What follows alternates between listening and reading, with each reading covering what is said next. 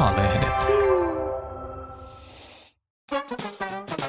Tiesitkö, että on olemassa kasveja, jotka ovat kehittäneet ansoja, joilla he saavat, anteeksi, ne saavat kiinni saaliita, vaikka yleensä kasvit tunnetaan kiinni siitä, että ne elävät vain vedellä ja valolla – tai jotain sinne päin, koska tämä on Totta vai Tuubaa, eli Apu Juniorin tieteellisen tarkka podcast-sarja, jossa kuitenkin myös huijataan. Mitä? Kuka huijaa? En mä vaan. Tässä sarjassa selvitetään vastauksia suurimpiin ja kutkuttavimpiin mysteereihin, kuten miksi kissat naukuvat, miksi perheisiin halutaan lisää vauvoja, vaikka niitä on jo, ja ovatko ihmiset avaruusolentoja. Näistä asioista kertovat meille alansa parhaimmat asiantuntijat, ainoa vaan, että mukana on myös niitä huijareita. Kaikissa jaksoissa on kaksi eksperttiä, mutta vain toinen on siis oikea asiantuntija, joka tietää jakson aiheesta kaiken, tai no niin paljon kuin ihminen nyt voi asioista tietää. Ja toinen on ekspertti huijaamisessa. Näitä asiantuntijoita ja asiantuntijoita on tenttaamassa aina kaverukset, joiden vaativana tehtävänä on selvittää, kuka puhuu tuubaa. Ja samalla me kaikki opimme paljon uutta. Ja tässä jaksossa on aiheena lihansyöjäkasvit. Kärpäsloukut, monsterit, lihikset, eli kasvit, jotka syövätkin veden sijasta lihaa. Jakson valheen paljastajina toimivat kaksi ystävää ja naapurusta. Keitä te olette?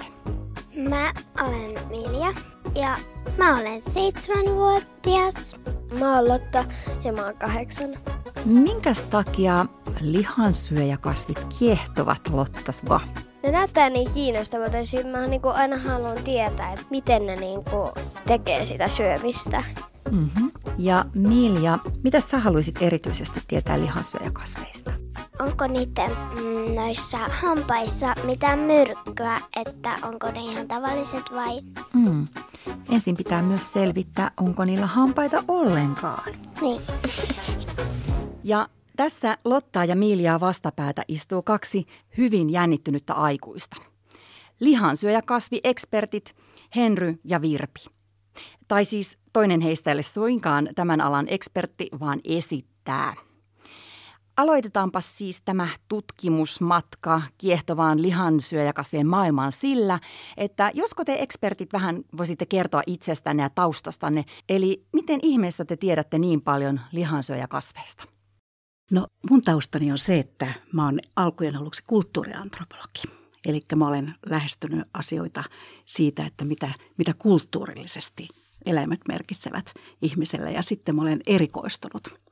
Vähitellen rupesin lukemaan myös biologiaa ja siitä sitten innostuin. Ja itse asiassa ihan lähtökohtaa kyllä se, että mun isoveli kertoo aina lihansyöjäkasveista. Ja mä luulen, että siellä se on pelotellut mua, niin mä luulen, että sieltä on tämä lähtökohta. Eli oli pakko ottaa vähän selvää, että onko se niin vaarallisia kuin isoveli sanoi. Näin siis Virpi, entäs Henry? No mun tausta on taas se, että mä olen opiskellut biologiksi ja valmistunut yliopistosta ja suorittanut kaikenlaisia tutkintoja. Ja nyt mä työskentelen Kaiselinan kasvitieteellisessä puutarhassa tutkijana ja sen takia mä tiedän lihansyöjäkasveista melkein kaiken. Okei. Voiko kaikesta tietää kaiken tai melkein kaiken? Ei voi. Eli niin kuin sanotaan, me dosentit tiedämme kaksi prosenttia kaikista. Ja sitten leikki voi alkaa. Kumpi heistä on huijari? Haluatko Lotta vaikka aloittaa kysymällä? Mm. Miten jotkut kasvit ovat kehittyneet tarvitsemaan lihaa ravinnokseen? kasvit ne elää sellaisissa paikoissa, missä on maaperässä saatavana typpeä tosi huonosti. Ja sulattamalla hyönteisiä tai pieniä, hyvin pieniä eläimiä, niin se saa typen sitä kautta. Ja typpi on erittäin tärkeä kaiken kasvulle. Mm-hmm. Onko lihansyöjä kasvi, kasvi vai eläin? Miten se eroaa vedenjuova kasvista? No kyllähän tässä kysymyksessä on kasvi ehdottomasti, mutta tietenkin hän on sellaisiakin tutkimuksia, joissa aletaan niin kuin tutkia, että mikä, mikä itse asiassa kasvi on ja mikä eläin on. Että, että siinä mielessä, niin kuin Henri sanoi, niin ollaan vielä ihan alkumatkassa tässä tietämyksessä. Ja tämän kysymyksen toinen osa oli siis se, että miten se eroaa. No vettä käytetään niin kuin ravintoon, mutta kuten Henri sanoi, niin typpeä tarvitaan myös – Eli sitä eivät sitten nämä lihansyöjäkasvit saa sieltä maaperästä eikä, eikä mistään vedestä. Mm, miten ne syövät saaliinsa? No siinäkin on hyvin monenlaisia tapoja, koska näitä heimoja ja näitä lajeja on niin paljon, että siellä on hyvin erilaisia. On sellaisia, joissa tehdään ansoja ja, ja sitten toiset ovat, ovat sellaisia, että ne, sieltä tulee sellaista mettä, sellaista tuoksua tai sellaista, mihinkä, mihinkä sitten tuota reagoi nämä hyönteiset. Ja niitähän on myöskin, on viidakossa voi olla myös sellaisia, jotka on ilmassa tai sitten vedessäkin voi olla. Kuulostaapa hurjalta. Kysytkö Milja seuraavan kysymyksen Henryltä? Mikä on lihansyöjäkasvin herkkuruokaa? Kyllä lihansyöjäkasvit ne tykkää etenkin hyönteisistä. Useimmat lihansyöjäkasvit on niin pieniä, että ne ei oikeastaan kunnolla lihaa syökkään. Totuus on se, että ne syö ylipäätänsä vain hyönteisiä. Joskus hyvin pienet nisäkkäät voi tulla tropiikissa pudota tuommoisiin kannuihin, mitä tämä toinen asiantuntija tuossa juuri sanoi. Mutta hyttyset, kärpäset, pienet hyönteiset, jotka ei pääse pakoon niiltä. Mm, pystyykö ne juoksemaan niin niiden saaliin kiinni? Ei ne kyllä pysty. Kasvit ei liiku muuta kuin ne kasvavat. Jos pitäisi kasvaa saaliluon, niin pitäisi kasvaa tosi nopeasti ja siihen kasvit ei pysty. Eli kasvit houkuttelee, lihansyökasvit houkuttelee erilaisilla tavoilla niitä hyönteisiä itsensä luokse. Eli ne tuoksuvat, se on kaikkein tärkein asia, ne tuoksuu. Jotkut voi tuoksua raadolle, jotkut tuoksuu makealle, mutta näin hyönteiset luulee, että ne löytää ruokaa sieltä ja sitten ne tulee huijatuksi tosi katalasti. Mä oon kyllä nähnyt, kun lihansyöjä kasvin suu menee kiinni, että kyllä se liikkuu. Kyllä se liikkuu, mutta se on eri asia kuin käveleminen. se on liikettä. Eli on olemassa sellaisia kasveja, jotka on hyvin nopeakin liike, että ne on kärpäsloukku on sellainen, kun kärpänen osuu kaksi kertaa riittävän lyhyellä väliala kahteen karvaan. Sitten se loukku napsahtaa kiinni niin kuin hiirenloukun napsi. Ja toinen tapa, millä lihansyökasvit voi pyydystää saalitaan, jotka elää vedessä. Niillä on sellaisia pyyntirakkuloita ja niissä on tyhjiö. Se on ihan sama kuin joku pullo, missä on tyhjä, kun sen avaa, niin kuuluu vaan suh, kun se imasee sinne kaiken. Ja silloin paha aavistamaton vesieläin, vesihyönteinen, sitten se tulee imastuksi sinne rakkulan sisään ja sinne se sitten jää syötäväksi. Mites tytöt, menaatteko te mennä enää uimaan luonnonvesiin tämän jälkeen? Ei.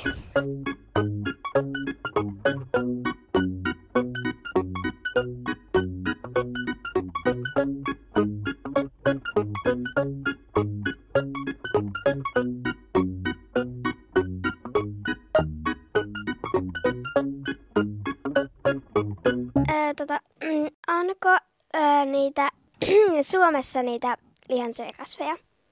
Kyllä, niitä lihansyöjäkasveja on myös Suomessa, mutta niitä ei ole niin laajalti kuin mitä esimerkiksi vaikka tropiikissa tai Australiassa. Että meillä niitä löytyy tuolta Lapista ja sellaisilta hiekkasilta alueilta. Joskus saattaa olla, että, että voi olla asutusten lähelläkin, mutta se on aika harvinaista, että ei teidän taloon tule sellaista. Mm, voiko lihansyöjäkasvia kasvattaa kotona? No, kyllä se on mahdollista. On olemassa tämmöisiä akvaarioita muistuttavia lasikehitöitä, jotka nyt kutsutaankin terraarioiksi. Eli siellä pidetään maa-eläimiä, siellä pitää kasveja ja lihansyöjäkasveja tosiaan kasvatetaan. Se on aika suosittukin harrastus kasviharrastajien keskuudessa ja siemeniä voi tilata maailmalta nykyään internetin välityksellä ja se on tosi kiehtova aihe katsoa kasvinsuojan kasvin elämää. Onko lihansyökasvi vaaraksi perheelle? Ei se ole. Ihmisen kokoista edes pienet vauvat ei voi joutua lihansyökasvin saaliiksi. Ne pyydystää niin pieniä hyönteisiä eläimiä, että ihmisille ei ole mitään vaaraa. Että te voitte kyllä ihan rauhassa mennä uimaan tulevaisuudessakin, että siellä ei uhkaa kasvit, ei millään lailla. Että ne on semmoisia puolesta sentistä alle senttiin ne hyönteiset, mitä ne yleensä saalistaa. Ani harvoin sitä suurempia pieniä eläimiä, ja niitä ei ole Suomessa ollenkaan. No, tämä oli kyllä huojentava tieto, vai mitä? Joo. Joo. Jos kärpänen joutuu lihansyöjäkasvin sisään, pitääkö se pelastaa? Sattuuko sitä? No ei sitä kyllä oikeastaan voi pelastaa, että kyllä se sinne syövereihin niin nopeasti joutuu, että ei sitä oikeastaan saa. Että osa, osa rupeaa niin kuin, entsyymit rupeavat hajottamaan jo heti – sitä ravinnoksi sille ja osa vaan niin kuin nopeasti kuolee, että kun on sellaisia piikkejä myöskin, jolla niin kuin ne saa niin kuin heti sen, sen saaliin. No miten se kärpäsen kohtalo? Pitääkö surra? Sattuuko sitä? No kyllä tietysti kaikkea elävää niin kuin voi surra, jos tuntee siltä, että on kärpäset on, on kivoja, mutta toisaalta se kuuluu siihen kiertokulkuun, että, että lihansyöjäkasvitkin tarvitsee ravintoa mm-hmm. eläkseen. Kysytkö Lotta seuraavan Henryltä? Sattuuko lihansyöjäkasvia, jos sitä leikkaa? Kasveihin ei satu niin kuin eläimiin sattuu, koska niillä ei ole hermoja. Eli ne ei sinänsä tunne mitään. Mutta sillä kasville se on kyllä vahingoksi, että kasvit, kasve jos leikkaa, niin ne välttämättä ei kuole, mutta aina se haittaa sitten niiden elämää ja menestymistä. Että turhan päiten ei tarvitsisi kasvejakaan leikata, eikä varsinkaan lihansyöjäkasveja. Ne ei ole niin yleisiä. Onko lihansyöjäkasvilla hampaita? Tarvitseeko sen käydä koskaan hammaslääkärissä? No tässä mielessä lihansyöjäkasvilla on hyvä tilanne. Kun niillä ei ole hampaita, niin ne säästyy aina hammaslääkärikäynneiltä että niitä ei ainakaan tarvitse yhtään olla huolestuneita siitä, että yhdelläkään kasvilla ei hammasta, ei myöskään lihansyöjäkasvilla. Tämä on jollain tavalla huojentava tieto myös. Joo. myös joo. Kysytkö Milja seuraavan Virpiltä? No mä haluaisin tietää, että kuinka isoja lihansyöjäkasvi voivat olla. No niin kuin tuossa Henry äsken sanoi, että suurimmaksi osaksi hyönteisiä ovat saaliit ja myöskin lihansyöjäkasvit ovat aika pieniä, mutta kyllä niitä on sitten viidakossa ja tuolla Australiassakin on löydetty ihan tämmöisiä monta metriä, seitsemän metriä taitaa olla niin kuin suurin. Ja on arveltu, että semmoisia rotan ja ehkä kissan, ehkä pienen koiran kokoisiakin, niin saaliita niillä saattaa olla, mutta ne ovat erittäin harvinaisia. Onko lihansyö äm, kasvi syönyt missään viidakossa ihmistä? Ei ole. Että ihminen ei ole koskaan joutunut lihansyöjäkasvin saaliksi. Että ei tarvitse senkään suhteen olla yhtään huolestunut. Että, että ihan rauhassa mennä viidakkoon. Siellä on ehkä sitten muita asioita, mistä kannattaa olla varovainen, mutta ei lihansyöjäkasvien takia. Jos lihansyöjäkasvi syö toisen lihansyöjäkasvin, onko se silloin lihansyöjä vai kasvissyöjä? No kyllähän se on samalla kasvissyöjä, koska kyllä jotkut lihansyöjäkasvit syövät myös välillä kasviksia. Eli molempia. Okei, wow. Mm, miten jos lihansyöjäkasviin kurkkuun tarttuu mm, hyönteisen siipi tai jalka? Pitääkö sitä taputtaa selkään? Tässäkin onneksi pääsee hyvin vähällä, kun lihansyöjäkasveilla ei ole kurkkua, eikä nielua, eikä vatsalaukkua. Eli lihansyöjäkasvit ei niele mitään.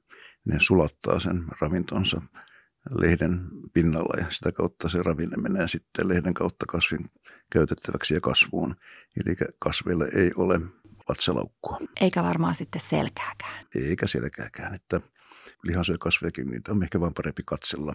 Ne on monet tosi kauniita ja hienoja lajeja, että ne on ihan koristeellisia, mutta katseleminen riittää. Saako lihansyökasvi jälkiruokaa ja se syö koko kärpäsen? Niin, kyllä varmaan lihansyökasvi syö todella kaiken, mitä, mitä se vaan niin kuin pystyy saamaan kiinni. Et ainoa on, että osalla on niin, että ne eivät pysty montaa kertaa syömään. Eli sitä jälkiruokaa ei ehkä kannata ottaa, kun energia täytyy säästää sen, sen lihaisamman aterian metsästämiseen. Mm, mikä sen herkkujälkiruoka voisi niinku olla? No kyllä varmaan joku oikein hyvälle maistuva joku ampiainen tai mehiläinen, joka olisi käynyt oikein sellaista sokerista mettä juomassa. Ehkä semmoinen luonnon ruuneverin torttu voi siellä olla. Hmm, kiehtovaa. Kysytkö Milja Henryltä viimeisen kysymyksen? Kakkaako kasvi? Voiko sen vatsa mennä kuralle? No ei se kakkaa, kun ei silloin sitä vatsalaukkuukaan, niin ei, ei sieltä tule mitään ulos. Lihansyöjäkasvi ei pysty ihan kaikkia sulattamaan, mitä sen pinnalle päätyy. Kun kelit vähän kuivuu, niin, niin yleensä hyönteiset muodostuu semmoista aineista kuin kitiini, niiden tukiranka, niin se ilma sitten vaan puhaltaa sen pois sen pinnalta, että, mutta ei sitä voi oikein kakaksi sanoa. Se on vaan sulamatonta ruokaa. erittäin kiehtovia asioita lihansyöjä kasveista. Ja nyt onkin aika kuroa epäilykset yhteen. Onko epäilyksiä jo herännyt Milja ja Lotta? Mm. Mm-hmm. Eli lopullinen vastaus on, Virpi. Virpi. no mistä te näin päättelette? No, no, se vaan tuntuu siltä. Miljasta tuntui siltä, mikä se Lotan perustelu on? Mistä se sun epäilys heräs? No, mm, no jotenkin siinä puheessa on joku, niin kuin, mikä tuntuu vähän väärältä. No, kyllä se nyt on niin, että te olette olleet aivan oikeassa. Henry Väre on siis oikea kasvitieteilijä. Mutta Virpi, kuka sä olet ja mistä asioista sä tiedät paljon?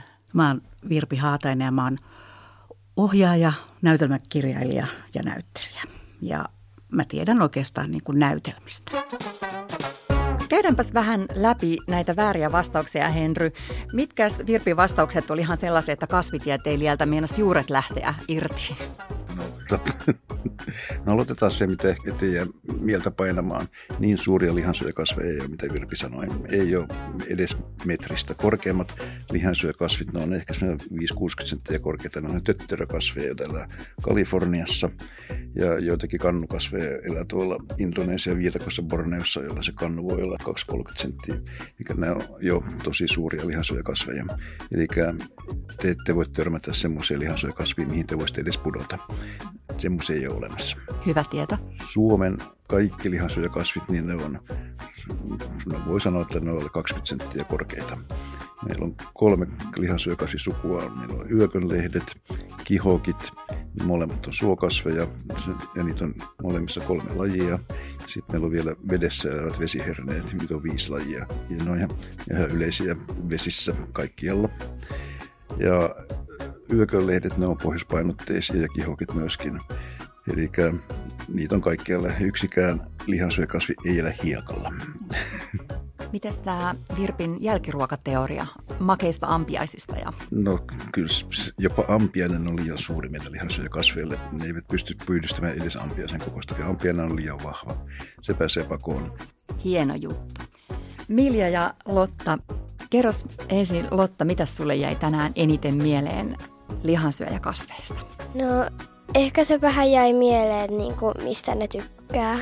Mitäs Milja? Mulle jäi toi kakkaa, kun lihansyöjäkasvit, vaikka se vatsa mennä kuralle.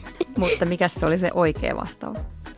No se, että mm, ei ne kokkaa, että silleen Hyvä, että tuli selvitettyä tämäkin asia. Ja sitten jos te joskus haluatte nähdä lihansyöjäkasveja, niin menette tuohon Kaisaniemen kasvitieteelliseen puutarhaan.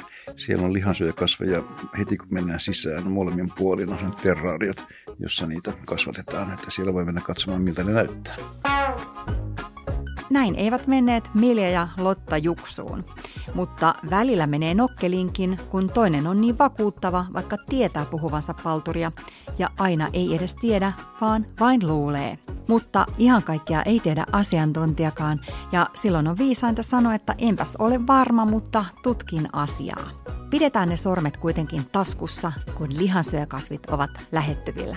Suuri kiitos vielä ohjaaja, näytelmäkirjailija Virpi Haataiselle, tutkija Henry Väreelle ja tietysti Miljalle ja Lotalle. Mä olen Outi, kiitos kun kuuntelit.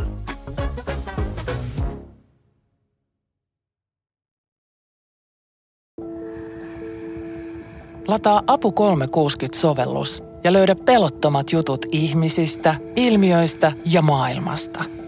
Apu 360. Enemmän sitä, mikä kiinnostaa.